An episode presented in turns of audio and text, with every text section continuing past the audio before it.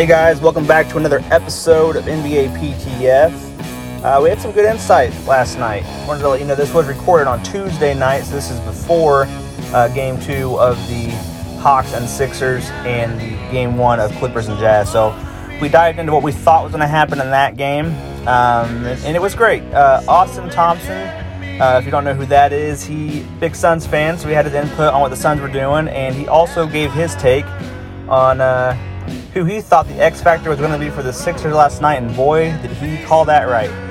Um, he's also the writer and composer of our theme song, so big shout out to him, and thanks for letting us use that.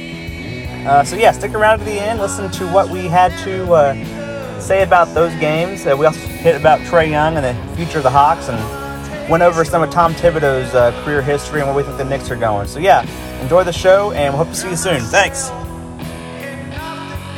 first thing I want to talk about is uh, let's recap last night's Bucks Nets game, which was just absolutely atrocious. Um, I want to hit on a couple topics here, and then um, I will uh, start asking you guys what your thoughts are on the game. Um, some things that stuck out to me, uh, besides Giannis and Khris Middleton's struggles we had uh, eight of 27 from the three point line for Milwaukee for 29.6%. And the big thing to me was the Bucks only got to the free throw line a total of nine times as a team. Now Brooklyn only got to the line seven times, but they were in the driver's seat the entire game, up by 49 at one point. So before we start diving in uh, too much into that game, um, I want to start with Thad. What's uh, some of the glaring things that stuck out to you from last night's game between Brooklyn and Milwaukee? Hey guys, how you doing today? Um, so for that game, I mean, Brooklyn was in the driver's seat, like you said, the entire game. Um, and the big reason was the amount of threes that they hit. Uh, they hit 13 more threes than the Bucks did. Giannis was 0 from 3 from behind the arc. Um, and just didn't really do anything all game. So that was big for the Bucks. I mean, if he could have done something, maybe it would have been a little closer. But uh, like defensively, even like he could not stop Durant. And honestly, I don't think he is going to stop Durant. Maybe one game, and that'll be the game the Bucks win. Um, Another big thing was uh, points in the paint compared to the amount of fouls and the amount of time the Bucks got to the line. The Bucks almost had 60 points in the paint, and like you said, they got to the line nine times. Like that's that's not going to win games. So that's my take for that game. I still say Nets probably in four if the uh, Bucks don't get. Yeah, that's a good point. Um, KD had 13 points on four of six shooting in the first quarter alone. And Giannis was one for four with two points, and Middleton threw up an 0 for 0 for 6, zero points in the first quarter. So KD outscored Giannis and Middleton 13 to 2 in that first quarter. So that was hard uh, selling sailing for the Bucks just from the get. Um, that first half, Kevin Durant finished 21 points on 70% shooting. Uh, Giannis finished three of eight for six points. Middleton three of eleven for eight points, so a little bit better there in the second quarter. Um, and James Harden's replacement, Bruce Brown, came in with 11 points on five of seven shooting in the first half. Garrett, do you have anything that you saw in that first half that Milwaukee should have done better, other than the fact that they just struggled? I don't know just about the first half. I mean, you dig a hole with with the firepower that the Nets have. It's so hard to overcome, but I know everybody was all about PJ Tucker. Um, the Rockets had a huge asking price for him, and the guy scored two points in in 22 minutes. Um, I didn't understand the hype why he was so coveted, anyways. And then they get him, and and he does this performance. And also, I know Middleton's been a two-time All-Star, but I don't know. He he fits more into that role player category, in my opinion, instead of you know, two stars basically, and and it just falls on Giannis. And then also Kevin Durant is a tough matchup for him that can move just as well as him. Has you know basically the same height, and uh, Giannis usually preys on the smaller, you know, small forward defender, or if the bigger guy's on him, you know, he can go around him. And Durant's actually held his own and, and given him a lot of problems. So I think Giannis just has no help, and I think it's pretty glaring in this. Yeah, for sure. I don't know what um, Milwaukee's going to have to do to stop Durant. I it almost seems like they are just going to have to let Durant do his thing and try and slow everybody else down. Um, because if they try to change anything going into the second half, it didn't work because Durant came out five of eight for 11 points in the third quarter. So they got to figure something out there. Um, luckily for Milwaukee, Giannis showed some kind of life in the third, scoring 12 points, five of seven shooting. Um, but it, you know, obviously wasn't enough. By that second half for sure. Let's just see here. It was a 36 to 19 first quarter, Brooklyn. 29-22 uh, second quarter. Brooklyn still won the third quarter 30-24, and the fourth quarter they still outscored them by nine points with the bench and for a final score of 125 to 86. Uh, Dan, was there anything uh, that you saw that stuck out from that game?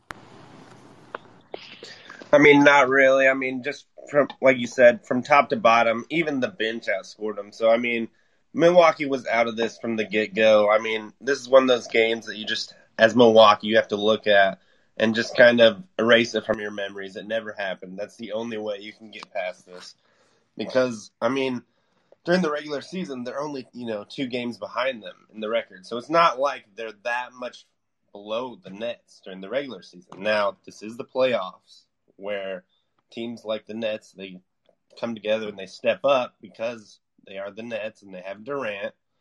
But you're looking at Giannis trying to take that next step up, or he's already there. He just needs to get some playoff wins and maybe a championship. This is the challenge that you have to go through to get over that hump. You know, you have to beat these kinds of teams like the Nets. That's the only way you can do it. So basically, just put this one out of your memory and try to get a win at home. That's the only way you can. Yeah, good point. Um, I it it's hard, especially when an entire team is just off um, shooting and everything. Um, Aaron, do you have any more input on this game? Um, not much of what was already said, but I think just watching the game, I don't think anybody played as well as as Mike James did for the Nets, and that's that's really telling for the the Bucks to have to deal with not only playing as bad as they did, but every single player that came in for the Nets played well. And I just I'm trying to back myself up with the stat sheet here with Mike James, but he did lead the team in plus minus. Um, and he just really overachieved from where he needs to be for the Bucks to have any. Chance. Yeah, uh, I had Mike James is plus 30 highlighted on my sheet as well. Um, a couple quick things I had also. Uh, Bruce Brown coming in to start in place of uh, James Harden at 13 points, six rebounds, and four assists. And uh, one thing I did see as well was Bryn Forbes from Milwaukee played 22 minutes and had 10 points and was four or six shooting um, behind Middleton's 34 minutes on 7 of 20 shooting this is something that we kind of talked about uh, last night. Um, where does a coach ha- a coach has to make a decision? Hey, do we stick with the guy that's struggling, or do we go with the guy that's hitting the shots? And last night they stuck with Middleton, and it didn't seem to work out. Um, anybody see Milwaukee bouncing back at all, and maybe getting one of these games at home? Garrett, I'll start with you. I could maybe see them stealing one at home, but you know this series is over. I, Nets are in such a good spot that you know they can rest Harden for the next series, and um, that'd be the only way. You know, if they're limiting minutes or something. Durant was kind of banged up this year, but I, I don't think there's a. Aaron, to the Bucks. I was one of the guys yesterday. I said they might get two, but I struggled to see how they could even get one now uh, without James Harden in the lineup, it's crazy that the Nets are killing him by almost 40 points. Yep, good point. Dan? I'll give them one still, Dave. I think they squeak one out at home, but that's that's about it. And Thad? if Giannis can keep Durant within 20 points for one of the games in Milwaukee, I think they sneak one out. But if he can't, Yeah, I agree. It's not looking good for Milwaukee. Giannis had a triple double, and they still just got absolutely manhandled. So let's move on to uh, the second game of the night: uh, Denver and Phoenix. Um, Hey Dave, real quick, can I point out also we talked about the Bucks free throw shooting four of nine. All five of those misses were Giannis, and the Nets only shot what seven free throws that game, and they still won by almost forty. So yeah, yeah. Giannis is definitely going to have to get to the line more um, and put him in. I mean, that's you know a big thing for him. I know, but it's just going to have to happen when it comes down to the playoffs and trying to make it further than what they've been. So uh, Denver and Phoenix, this game uh, was really good, back and forth. We had a tied first quarter, uh, 28-28. Um, and we discussed that battle of Ayton and Jokic. And although Ayton didn't quite slow down Jokic too much in the first half, uh, Jokic uh, did have 15 points and six rebounds in the first half. DeAndre Ayton with uh, 11 points and eight rebounds in that first half. Um, couple things that I did see that I wanted to uh, discuss was again uh, free throws. Uh, Denver only got to the line six times, which is just crazy to me. Um, and uh, yeah, we'll stop there for now. But that first half, um, we had a, a one point game with Denver up one point. Um, like I said, eight and eleven and eight, and Jokic fifteen and six. Um, Austin, I'd like to have you jump in here as a Suns fan, if you would. Uh, but I'll start with Aaron on this one. What did you see in that first half of anything that, that stuck out? Was Phoenix coming out too slow? Uh, did Denver have things going? What do you think? I think the first half was just the Nuggets' pace is exactly what they wanted the whole game, and they just couldn't keep that up for more than 30 minutes once the Suns started running the ball. They you could just see how gas Jokic got in the second half compared to the first half. I don't even think it has anything to do with Ayton. I don't think Ayton's uh, slow or speeding him up. I think that's the point guard and that's Booker speeding him up, and he can't keep up with their pace. And it just it really telling the second half he just was not looking the same. But that first half, I thought the Nuggets looked just like they should, look just like they've been looking all year. Um, just maintaining the pace, and I think it shows a lot that the Suns were able to stick around with the Nuggets playing their pace.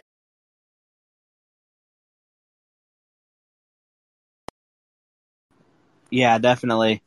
Um, I I don't know. We did talk about yesterday how um, Ayton was one of the better defenders against Jokic uh, in the beginning of the season, which all three matchups were in January of this year. So there's been a lot of time in between uh, their matchups then and now.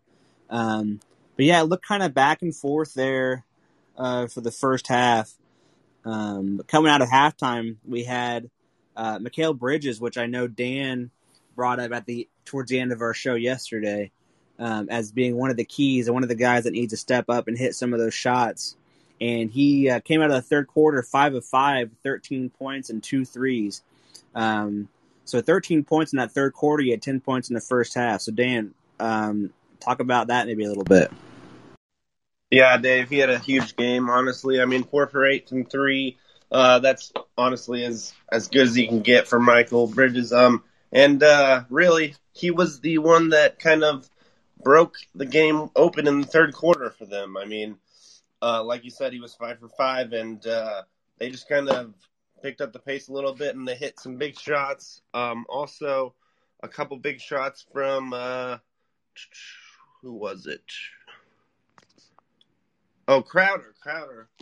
He hit a couple big shots late in the shot clocks.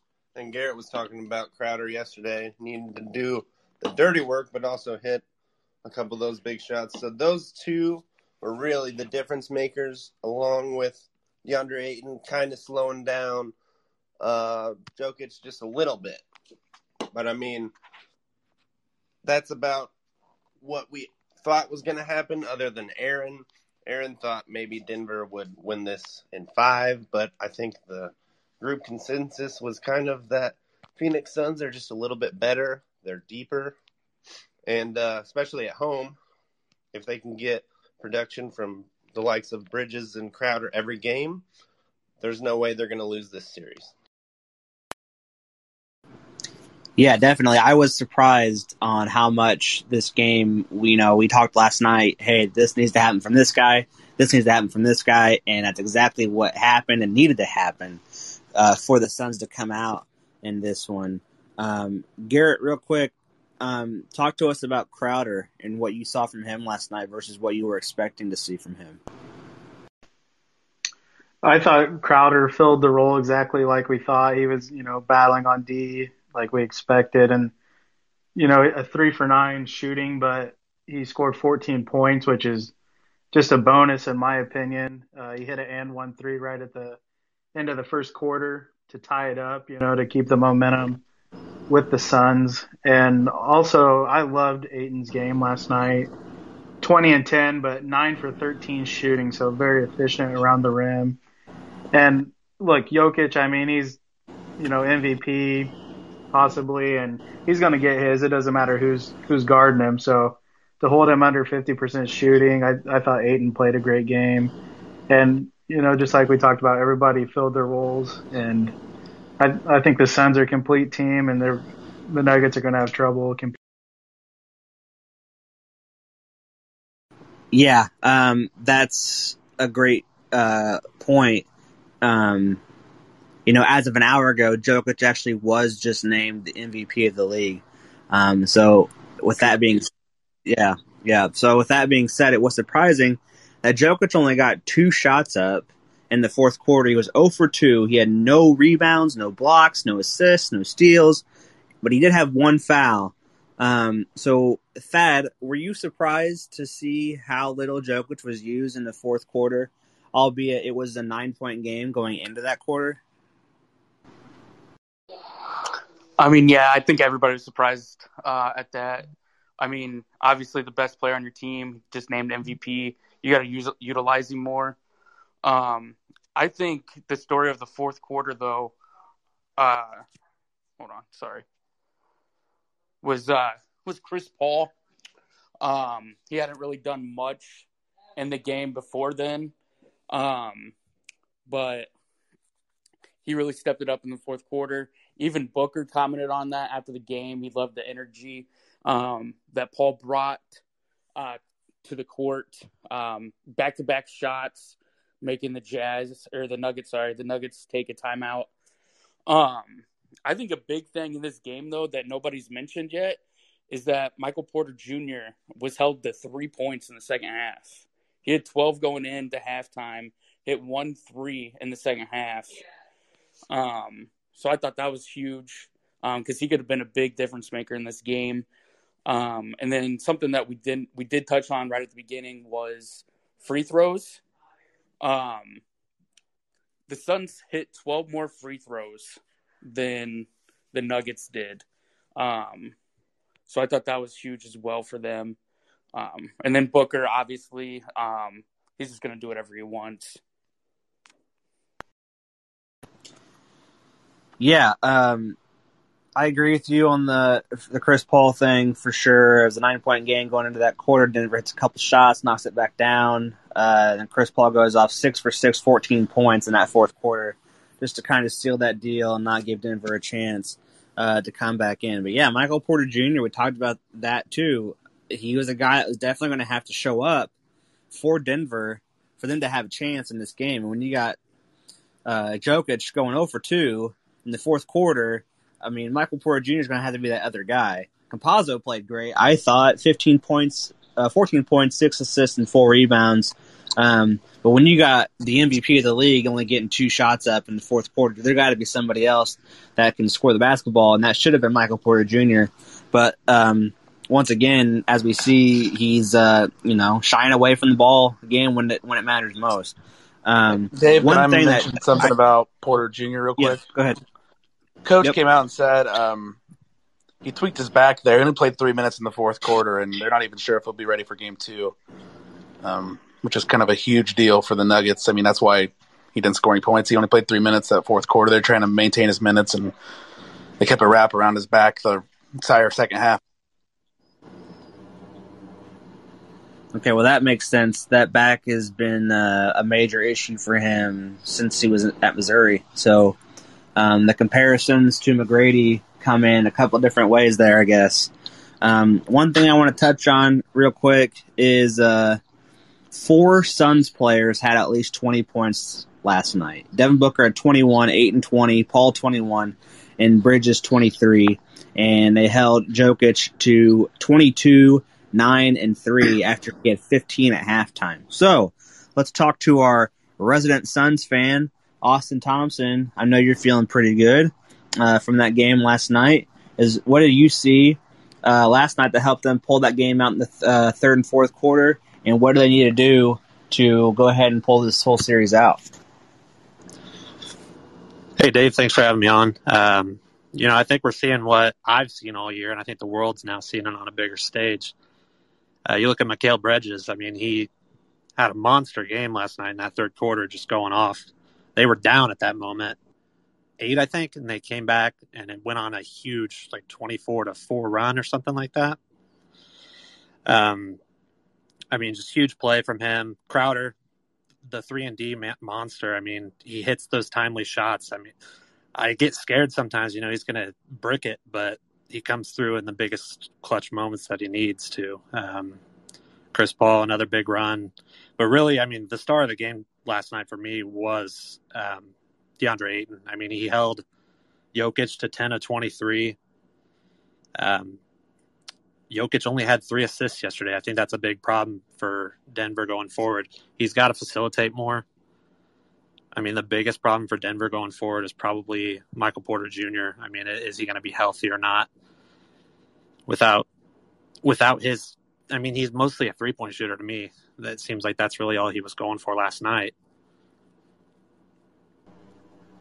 What do you guys? Think? Yeah, yeah, he took uh, five threes last night, which you know you can knock those down, but when he's you know that shows you just how much he was getting bullied around last night from Ayton. I mean, he was getting forced out.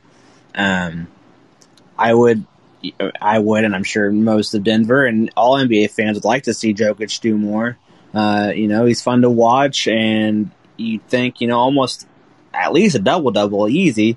We didn't even get that last night.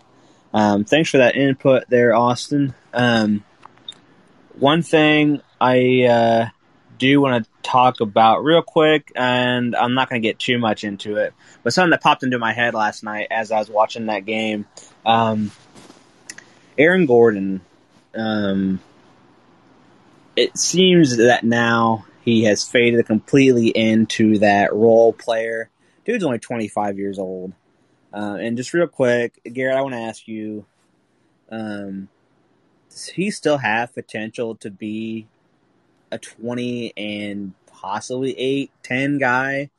Uh, or do you think he's too far settled now into this role of he's going to be a three point shooting in the corner? You know, what do you, what do you think is his future? I think he's young enough and has enough upside that he could still do that. Um, coming to the Nuggets, you know, Jokic is like a unicorn. I mean, he runs the offense at a seven foot center, which is extremely rare. You know, we we talked outside of this podcast early in the season. You know, Jamal Murray's production was down, and when you look into it, I mean, Jokic is at the top of the league in, in assists for a center, and and we're still seeing it uh, with Aaron Gordon. I mean, he's he's not a focal point of the offense. He's going to get rebounds and, and putbacks, and then hit you know corner shots. So I think the Nuggets. I don't know if that's the best fit for his style of game as a role player. Um, he's not going to get the ball down on the block like he did in Orlando as much. And I think you got to take into account just being ran through a center. I mean, there's no other team in the league that really operates like this. I mean, it's just kind of a weird situation, and I don't think it's a great fit for him. So he's still young enough. I think in the right situation, he's definitely that caliber. Yeah, it's good input, and um, I, I I think I agree with you. I was kind of hoping somebody would agree with me there. I, I think he's young enough, but it just seemed like he seemed to be so complacent. And now that he's not the number one guy, maybe that might hinder his uh, growth as a player. But um, I think if he gets out of Denver, there's still a chance for him to be something special. Uh, three more things I want to touch on uh, with this game. Uh, Garrett, you said a big X factor potentially for Denver was going to be Monte Morris, and he was one for ten shooting, 0 for four from three with two points, and man, they could have really used him later on in that game. So yeah, good good call out there. He's definitely going to have to do something better uh, going forward. Um, if I'm not mistaken, he took the third or fourth most shots on the entire team and made one. So that's going to have to change. Um, Thad, I want to apologize. Uh, Frank the Tank did not play. Coach's decision. No, we did not get to see him jump in and do his thing for the Suns. Um, and one more thing, uh, Torrey Craig. We've talked about his name the last couple of weeks, uh, but man, what a putback jam for him the other night. You get that was uh, crazy. So it's nice to see some of these guys uh, jump up and do something special here. Um, but real quick, before we jump in uh, to a preview of the Hawks and Sixers, um, what is going on with Blake Griffin? Dude had zero dunks in 20 games for Detroit. Comes to Brooklyn and has 18 dunks, averaging almost a dunk a game. Uh, Aaron, is it just the fact that he's out of Detroit, or what is it? I mean, was he faking this injury just to get out? What do you think is the deal here? all eyes on Brooklyn. You know, he has more eyes on him. He wants to show up. He wants to show off. That's what he's always done. It's all he's ever done, in my opinion. Um, besides losing the playoffs, he's lucky to have some people to rely on as people to draw some double teams so he can get to the open. Well, that's the hot take we were wanting. Uh, Dan, what do you think? Blake Griffin just to show off, and now that all eyes are on him, he's ready to go.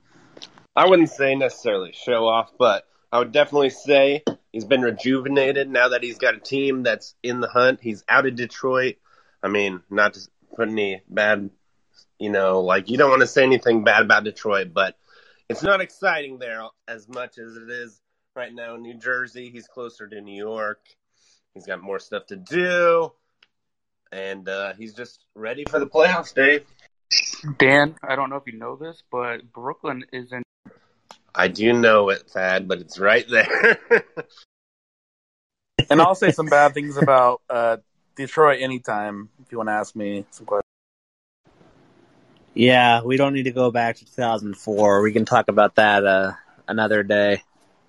Um, so let's jump into a quick preview. Um, I don't have a whole lot to say about the Clippers and Jazz uh, only because you know we haven't seen that series play out. I think it will be interesting. We'll see if Clippers are pretenders or contenders.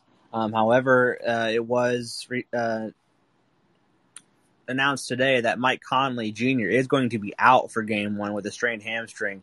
So just real quick, uh, maybe just you know five to ten seconds each of you here. Um, what do you see happening Game One tonight? Clippers Jazz. We'll start with Aaron. Uh, I think it all depends on how, how tired the Clippers look.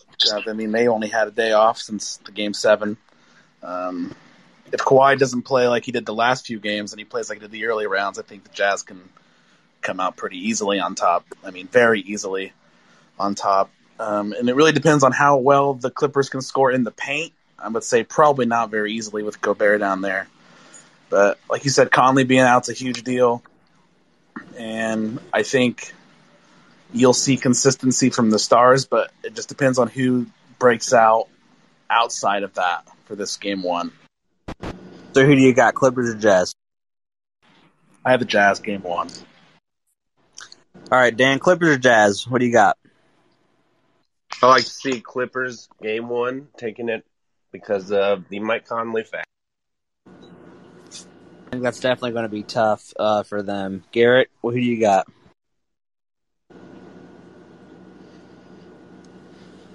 I think Mike Conley is a glaring issue. On the flip side, I don't know who the Clippers throw at Gobert. I think he's a difference maker down low, but I think the Conley injury outweighs that, and I think the Clippers will win.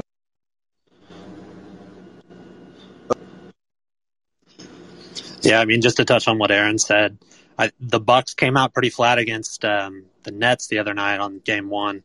I think we're probably going to see something similar out of the Jazz, especially without Conley. Uh, I like Clippers by by double digits. Okay, Thad. I think the Clippers are mentally exhausted um, and physically exhausted from that first series versus Dallas. Um, obviously, Mike Conley out is huge um, for the Jazz, but I still think they pull out game one just for the fact that they're well rested. Um, and the Clippers are just coming off of game seven series.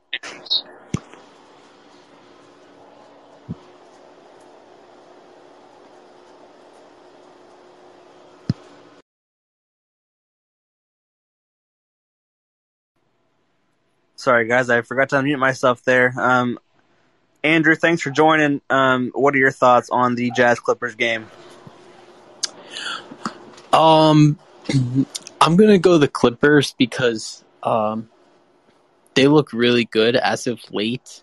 Um, Kawhi Leonard is just having an insane postseason. I think he's going to continue tonight, while um, Utah is without Mike Conley. Um, so I think the Clippers are going to pull it out, just barely. I think it's going to be a close game. Though. Yeah, I agree. I think the Mike Conley thing is going to be too uh, much to overcome for um, Utah. Um, I know Neto is a good player, but I don't think it's going to be enough for the Jazz to pull this one out. Um, so to segue into our, our uh, one of our main topics tonight, uh, which is Trae Young. Um, let's talk about the Hawks and Sixers. Um, some things I want to point out from uh, Game One. Uh, the Hawks shot twenty of 21 from the free throw line, which is completely crazy compared to the games we talked about earlier. And uh, Philly shot 24 of 35. Um, but at one point, Atlanta was up by 26 points, and as you saw towards the end of that game, they tried to give it away. Um, Garrett, what do you see going forward for the uh, the Hawks? Are they really there to contend, or do you think Philadelphia is going to show up with something crazy and finish them off? Well, I think they're there to contend 100%. Um, Trae Young, you know, he is the the prototype NBA player that can shoot the ball from anywhere, has all the confidence in the world, which you need in the postseason. I love Clint Capela. I think he's one of the most underrated players. Um, his length, protecting the rim, and can give Embiid some trouble, even though Embiid had a big game. Um, I think Capela can be a difference maker. And uh, yeah, I think the Hawks are there. Ben Simmons is a shooting liability. Um, you know, they they don't guard him on the three point line. He's a free throw nightmare. I mean, they uh, the last series, I mean, they were intentionally fouling Ben Simmons, your star player, which you never see in the NBA. So, absolutely, I think the Hawks have a great chance, especially stealing one Yeah, definitely. And that first game is um, a big one to win, and definitely. But it might, you know, wake up some beasts in Philly. A couple things I saw on the stat sheet was uh, George Hill only threw up two shots and didn't throw anything in, so they're going to want to have him contribute a little bit more off the bench. And Tyrese Maxey, who was a big uh, help in the first round there. Philadelphia was two of eight for six points. Um, Ben Simmons only took seven shots and he put them all in, so that was good. But you know the free throws, three of ten. Um, Danny Green was 0 for 4 from three, and that's almost literally the only reason he's there for anymore. Um, Seth did a fantastic job. Um, as far as the Hawks go, um, they're going to definitely need Gallinari uh, to do a little bit more work there. Uh, two of four shooting in 18 minutes. They hit a three, had nine points. Um, Lou Williams had eight points off the bench. Uh, Bogdanovich hit five threes. Um, so yeah, and that's not even talking about Trae Young, which we'll get to him in a second. But uh, the Hawks played one of their, you know, a good game for them. They're, like I said, I think Gallinari needs to step it up. Um, but I think every pretty much there was a pretty fair game, not too much uh, bad things going on for either team, as far as the final stats will show you. So yeah, I think if the Hawks can pull that game out, I think they're going to have a great chance. Um, Thad, do you have anything to add to that? Uh, yeah, I do. Um, just looking at the stat sheet real quick. Um, the Hawks shot or made double the three pointers the Sixers did. I think that's obviously huge. I mean, the whole entire league now is nothing but trying to get as many threes as you can in a game. I feel like. Um, free throws, on the other hand, um, Hawks shot 95%, while the Sixers shot 68%, which I mean, we talked about Simmons not being able to hit a free throw. Um, I think the biggest thing for the Sixers is figuring out how to stop Trae Young, even if that's even possible. Um, but I think that's what they worked on the last two days um, is figuring out how to settle him down, not to drop 35 and 10 on him. Um, so that means someone else is going to have to step it up. And I think that guy's Gallinari. Um, like you said, um, I think they have a good chance at winning. I, I don't think they win tonight. Um, but I could see them going up uh, three to two uh, on this 76ers team. Yeah, for sure. And Dan, I want to get your thoughts on this because you're, you're the one who brought this question up last night. Um, do you think the uh, Hawks uh, have a chance to pull this series out? Dave, I think that the Hawks are what Golden State used to be before uh, Steph Curry and Klay Thompson got really good. Um, basically, they're trying to build a team just like Golden State. They took the formula, and now they're trying to convert it with Trae Young, a bright young star in the NBA, and they're trying to build around him a bunch of shooters like Bogdanovich. They got that Hoarder guy. I can't pronounce his name. I mean, they shot 20 from 47 on the threes. Uh, it's it's really hard to keep that up, but if they can keep that up every night, they got a really good shot to win. I don't personally think they're ready to beat a team like the 76ers this year, but they are about one to two years away from really competing for the NBA. Okay, so hold that thought there for a second. Let's talk about um, maybe a little bit into the future for the Hawks. I want to sh- talk about some of the stats we're seeing first from Trae Young here in this postseason. Um, through the first six games of this postseason, Trae Young is averaging 30 points, 10 assists, on 45% shooting, 35 from three, 95% from the free throw line, shooting almost eight free throws a game. He is up five points in scoring and assists, and he's up in every uh, percentage of scoring from the regular season. Do any of you, and if you have a quick thought on this, unmute your mic. Uh, do any of you see Trae Young slowing down, or do you think he's going to keep riding this wave? Uh, the he's going to keep he's going to keep riding this wave. He has all the confidence in the world right now. He showed it against New York, and he showed it against Philadelphia.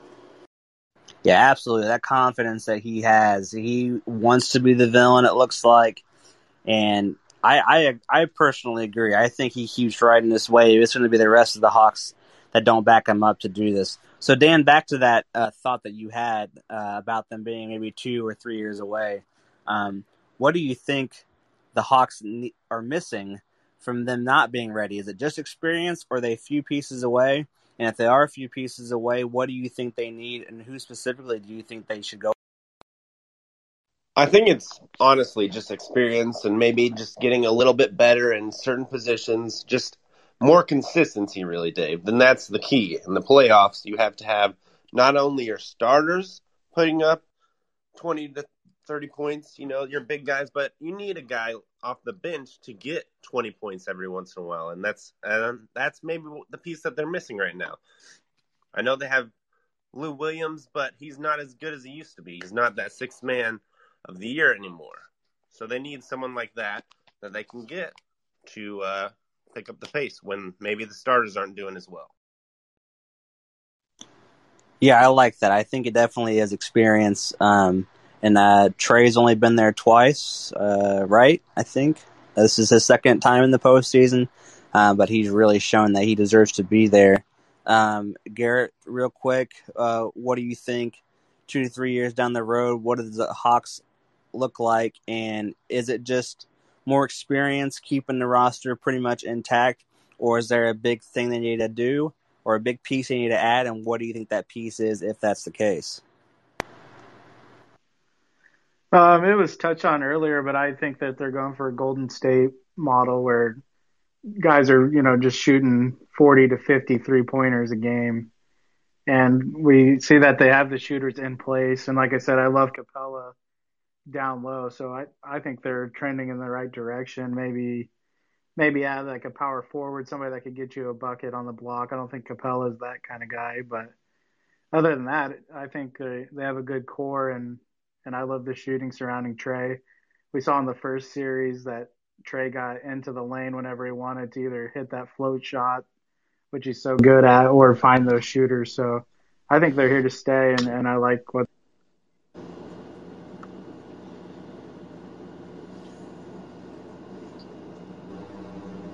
Austin, go ahead. Yeah, I mean, just to touch on what Garrett was saying, I think they do have that guy in John Collins. I mean, 21 points, four rebounds. I mean, he he can shoot from three. I mean, he's kind of that stretch four that they need, but he can bang down low as well. Yeah, for sure. I think uh, this Hawks team, um, they keep that core together. I think they definitely, obviously, you know, they're going to keep Trae.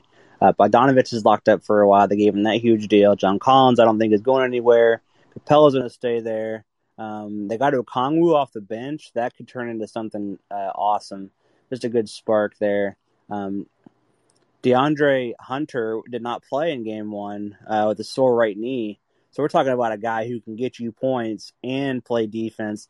Um, he's he's going to be a big key for that Hawks team, and he didn't even play the other night. Um, so yeah, this this Hawks team uh, is going to be very dangerous uh, here in the next couple years. Um, Aaron, is there anything that you wanted to add on the Trae Young talk and the Hawks? I'd like to just talk about this game for a little bit longer. Um, we're all talking about how well Trae Young's played and how well the starters play. I think the starters got outplayed by the Sixers starters all game. I mean, I mean not Trae Young specifically, and they all played really well. But it just felt like when the Sixers starters were out there, when the Hawks starters were out there, the Sixers were playing better. Um, I think Kevin Huerter was a huge difference on the bench, and I think George Hill playing 10 minutes and being a minus 17 is really telling. And it cannot happen again. I think every starter for the Sixers was a plus and every bench player was a minus, and I think it's the opposite for the Hawks. Uh, every starter was a minus. Every bench, I mean, a lot of that was the fourth quarter down the stretch when they just really looked like they were struggling to close that game out. They wanted to lose that game at the end, and they, with the stats looking like they were and the teams looking like they did, with with the Hawks only winning by four points, the Sixers, I think, are looking really good in the series still, even after losing game one. Okay. Andrew, you got anything to add? Um, so that that abysmal like stretch in the fourth quarter, that's I think that's because just of a lack of experience um, and comes playoff team uh, playoff time because a lot of these players on the Sixers have been the playoffs at least three or four times, um, except for Tyrese Maxey. But I think I think Atlanta's going to learn from that and like sure the, there were stretches they could have been better. They were turning the ball over. Um, but I think I, I just think Atlanta's going to learn from that. I, I think Philadelphia, like they they really need to they really need to attack inside more. Um, but I don't know if they if if they lose game two tonight, I think they're in I think they're in big trouble because I mean Atlanta plays really well at home, and I, I don't know. It's just it's a close call right now. I I was gonna bring up DeAndre Hunter because I think now that he's back, it's gonna make a little bit of a difference. But if Philly wants to win, I mean Ben Simmons really has to like he really needs to elevate his game. He's probably the most frustrating uh, star there is right now.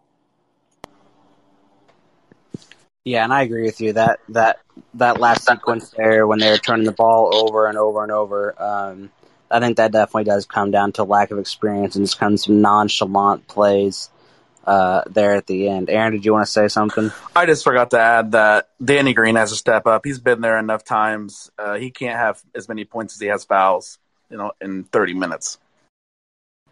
Yeah, definitely. I mean, he's there for one thing, and that's leadership and shooting, and he um, showed zero shooting the other night. Um, Thad, um, do you want to finish us off with this Trae Young talk? Anything you want to add?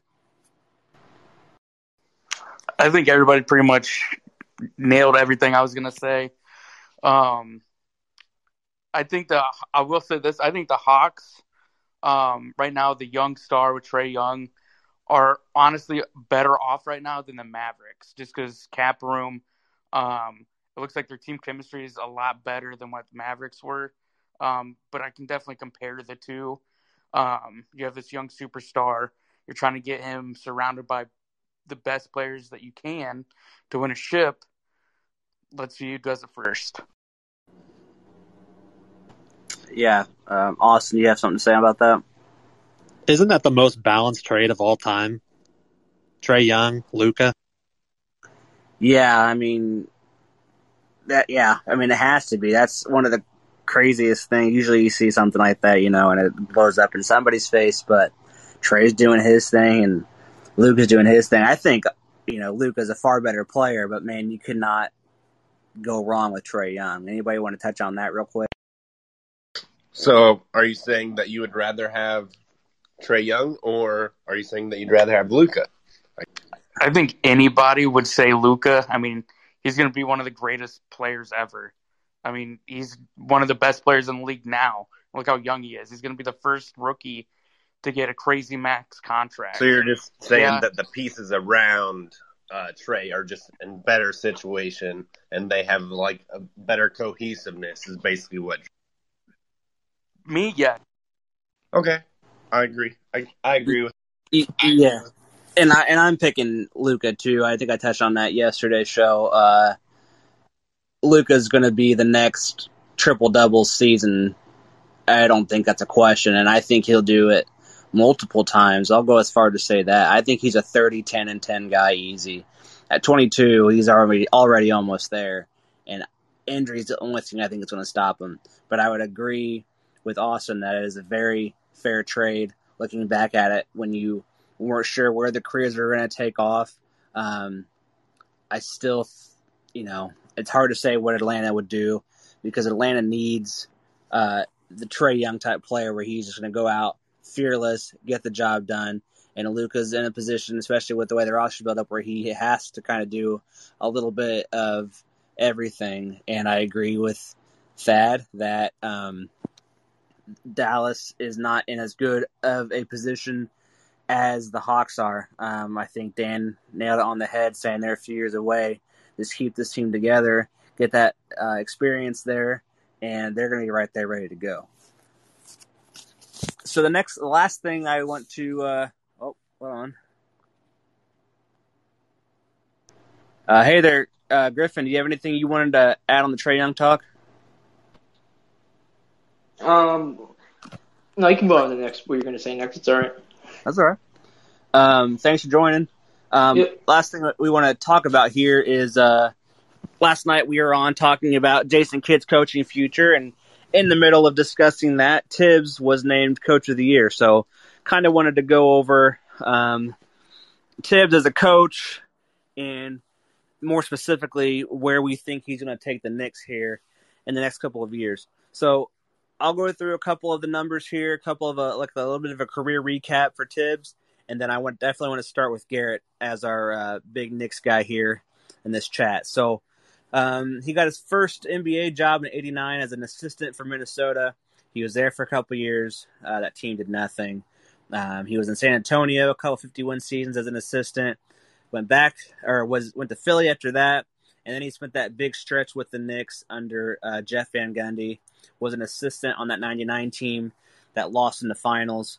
Um, he then followed Van Gundy to Houston from 03 to 07, and then he was on Doc's uh, staff in Boston in 07 and 10, where they won a finals and lost a finals. Um, got his first head coaching gig in 2010, 2011, where he was named Coach of the Year with Chicago. Um, was in Chicago, as we know, for five years. Uh, did some great things. Where unfortunately D Rose got hurt, and that's probably you know that's a big what if scenario there. Um, then he spent some time in Minnesota, and you know now we are back in New York. Um, one thing I found interesting is I was looking at his um, stats as far as offense and defensive ratings go uh, for his teams, and we know Thibs as a defensive coach. I mean that's kind of what his big deal is. So I went back and looked at the ratings. His first year in Chicago, they had the 11th best offense and the number one defense his first year, which was up uh, 16 spots in offense and 10 spots in defense from where Del Negro had the Bulls the year before. He then went and had the number five offense and the number two defense. And then in 2012 2013, he dropped all the way down to 23rd offense. The next year, the 28th offense. And then his last year in Chicago, he had the 11th best offense, 11th best defense. And uh, yeah, so it kind of surprised me, uh, surprised me a little bit just because of what I'm going to say next. That his uh, offense was so low, but his defense was so high. Top ten defense his first four uh, years in the league: number one, number two, number six, and number two. Then he fell to eleven his last year in Chicago before he was let go. But then when he got to Minnesota, his defenses were almost the worst in the league 27 27 24 but his offenses were about top 10 10 4 and 11 but then he comes back to new york who had the year before last season 28th best, uh, worst, or I guess 28th ranked offense, 23rd ranked defense, and has him now up five spots, 23rd in offense, third in defense. Um, so let's kind of talk about where he's going. I mean, he's obviously back here in his defensive ways after a few offensive things, but do you think that offensive stretch he had with Minnesota is going to help uh, New York in the future, or do you think they're going to stick around, you know, the low end of offense and just keep grinding on defense? So, Garrett, I'll start with you. Where do you see the Knicks going uh, with Thibodeau? Well, I just want to say that I think Thibodeau was a great hire. Um, you went through his whole history. I mean, he he won a title with Boston. He's been to the finals with the Knicks, and then you know, he won 60 games and lost to LeBron, D Wade, and Bosh in the Eastern Conference Finals. And D Rose, you know, getting hurt and stuff. He, you know, he could potentially have still been in Chicago if D Rose isn't hurt. Uh, what they had going there, you know, top seeds and and everything else. So, I think he's well respected, and I I think that he has the Knicks. Um, core young guys buying into defense, which is so hard to do in today's NBA that if they can get a Lillard type player, you know, a volume scorer with that young core that's already bought in, I I think he's a perfect fit, and I loved what he did with the team this year. Um, we, you know, had a good mix of Randle getting great numbers, Nerlens, you know, coming off the bench a majority of the season. I think he was like third in blocks for the year, uh, which was very encouraging. So I like the the pieces, and I think he's the guy that that makes the most sense to lead them forward. Uh, already having the the young guys buying into.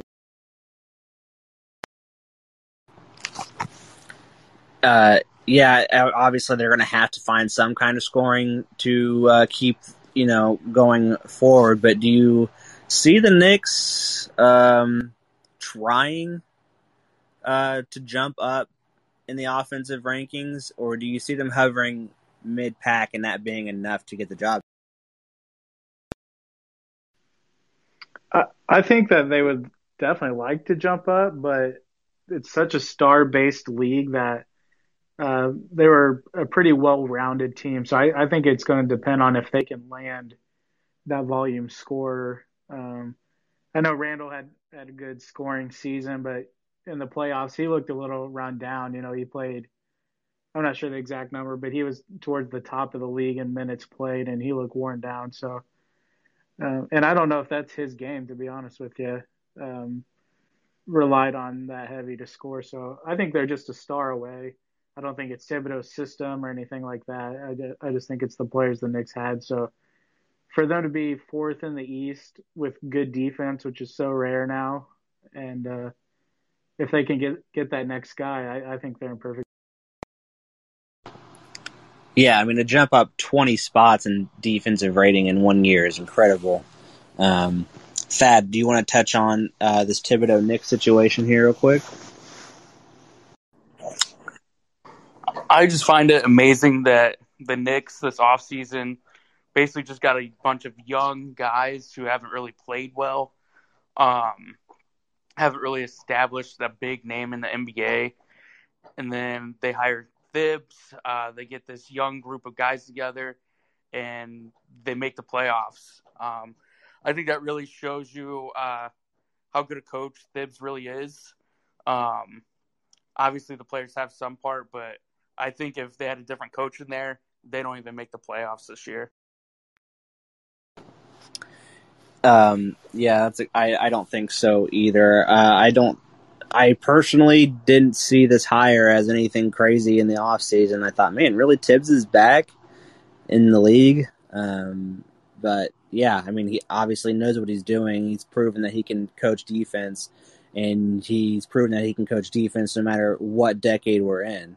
Um, Andrew, real quick, I want to ask you what your thoughts are on uh, Thibodeau being a Celtics fan.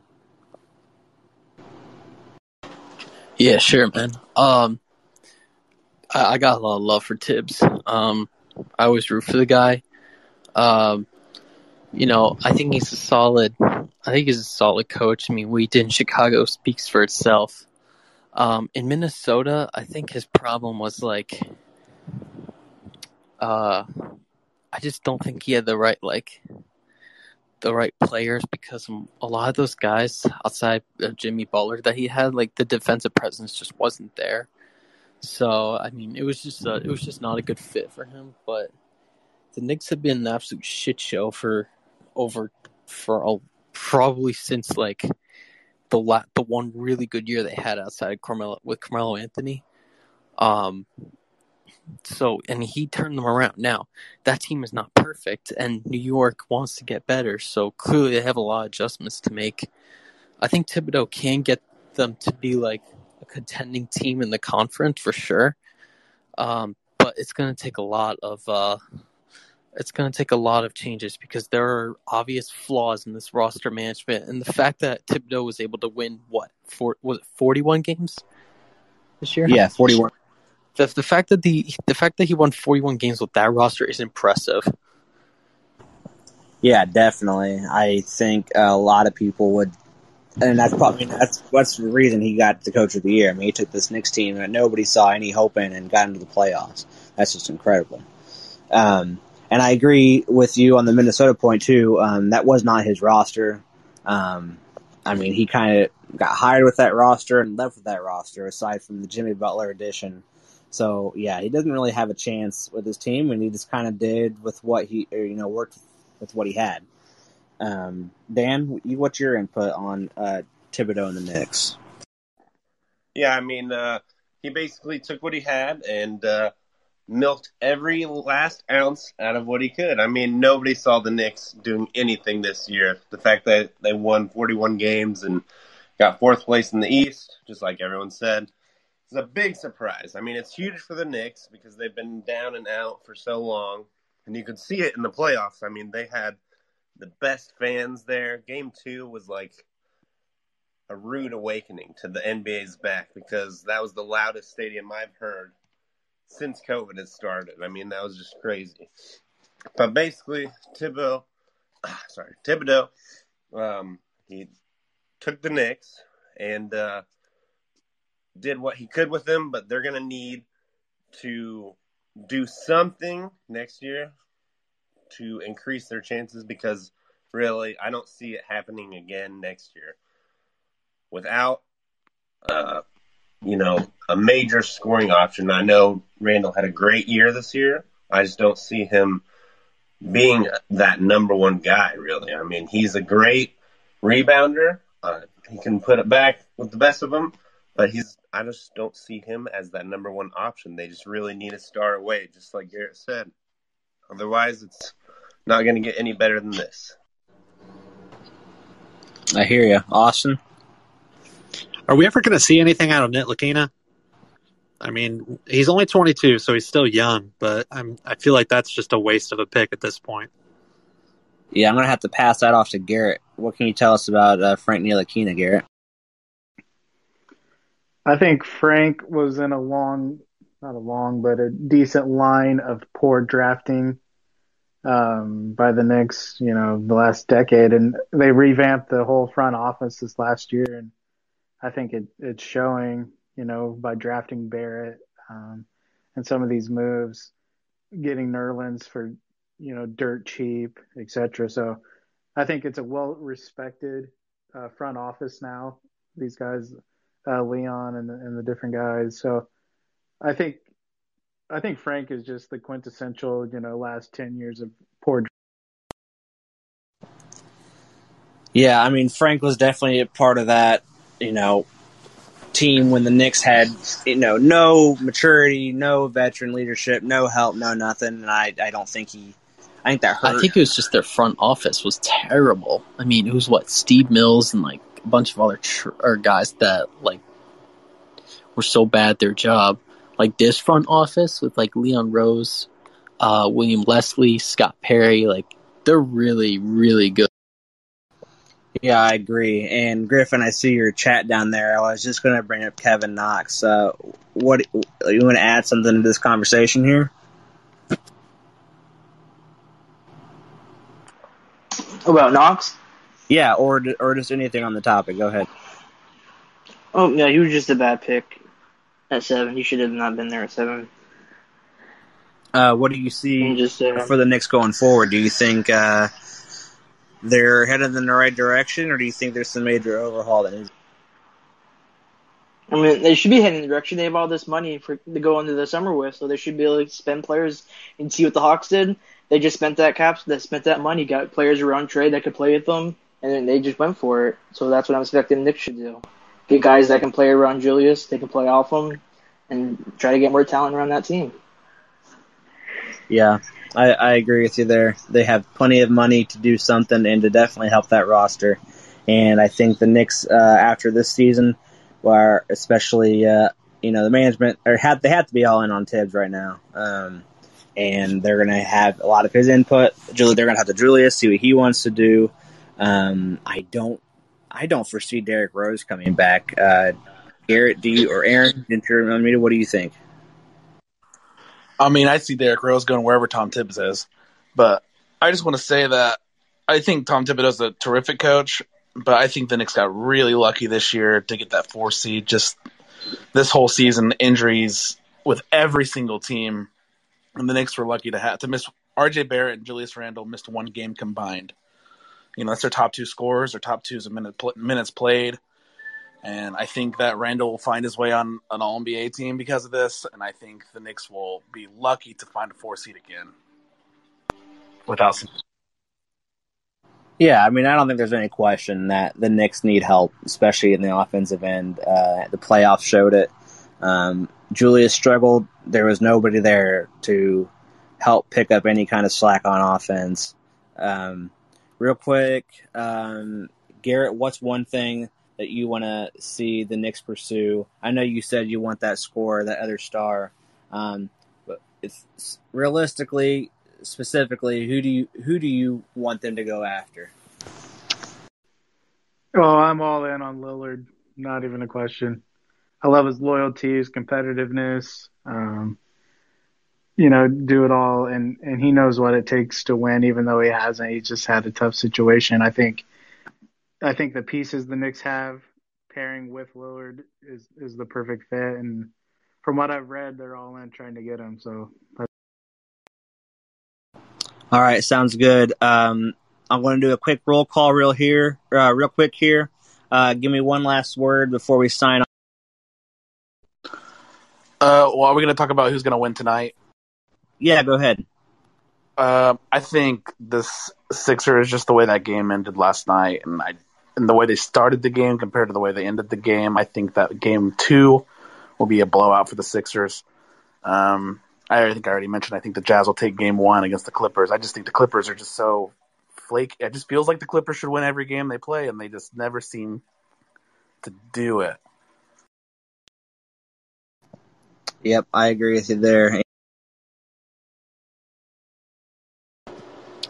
Uh, I don't really have much to offer. I think I, I said the Clippers would win. I have a feeling the Hawks are going to take Game Two, um, very closely, but we'll see. Yep, that's definitely going to be the, the the fun series to watch. Other than I think Denver and Phoenix. Uh, Dan, go. Uh, I think the Clippers pull out tonight, you know, without Conley, and uh, I think Sixers are kind of in a must-win, so they're going to have to pull it out tonight and home, and I think they do. All right, Griffin. Any parting? Um, as far as the games tonight, I think uh, I think Utah will get game one. They're just they're really hard to beat at home, especially when they're healthy with Donovan playing. And um, I think the Sixers will get game two. I can't see the Sixers losing both games at home. They've been so dominant at home this year. Yeah, Philadelphia is definitely going to have to win this game. Otherwise, I think they're in serious trouble. Uh, Garrett, parting. I think Conley missing is a is a big deal, and I like the Clippers. And then I expect Embiid to have a big game, and uh, I'm going to say Simmons shoots it a little bit better tonight. So I like the Sixers. And one little thing I just just happened to read: Jokic is the first MVP drafted in the second round, which I did not know that. So throw that in there. Yeah, let's uh put that in your look it up memory bank in a couple of years, and I'm sure we will roll some more eyes sometime uh, in the future. Uh, Austin, what do you got? Tonight, I like the Clippers. I'm going to stick with my guns. I, I think they win. Not even close. I, I'm going to say double digits. Um, as for the other game, I do think the Sixers will win. Um, Simmons actually didn't play that terribly. He had too many turnovers. That was that was his big issue. He shot seven for seven the other night. So I mean, really, I think the X factor for the Sixers, and we haven't seen him yet really much these playoffs, but it's Shake Milton. I mean, he was scoring 13 off their bench all season long, and he's been non-existent these playoffs. He played one minute. I don't know if he got hurt. I didn't watch all that game, but uh, I think he's a big X factor. Yeah, that bench definitely has to do something, um, and I still think Danny Green has to be a part of that offense somehow. Uh, Thad, go ahead, send us off. Mike Conley being out is huge, um, but I think the bigger story is how tired are the Clippers? Um, seven game series, one day off. Coming into this game, Jazz are well rested. I think it's a good game, and I think at the end of the game, uh, the Jazz win just down the stretch. I think Clippers are just going to be too tired. They're not going to have it in them uh, to run the floor at the end. And I think that's when the Jazz take the lead. Um, as far as the Sixers game, uh, I definitely think Embiid does just as good as he did last game. I think Simmons definitely steps it up. I'm saying he drops 25. Um, and I'm going to be bold and say Maxey drops double digits um, and a 76ers uh, victory to tie the series. All right, I like all that. I appreciate all you guys tuning in. Uh, just to let Andrew and Griffin know, since you guys are new, um, we post this podcast um, on Spotify at NBA PTF. So if you want to, you know, listen back to takes and hear what's going on, that should be live tomorrow on Spotify. And check out the Facebook page and Instagram at NBA PTF. Got a lot of polls and you know facts and stuff on there. So hope you guys will check it out. Hope you guys will come back, and um, we also will post on there the next time that we go live. Um, so yeah, hope to see you guys soon. And as for the rest of you guys, I appreciate you guys coming in and giving uh, your input. And we'll see you next time. Thanks, guys. Good stuff, guys.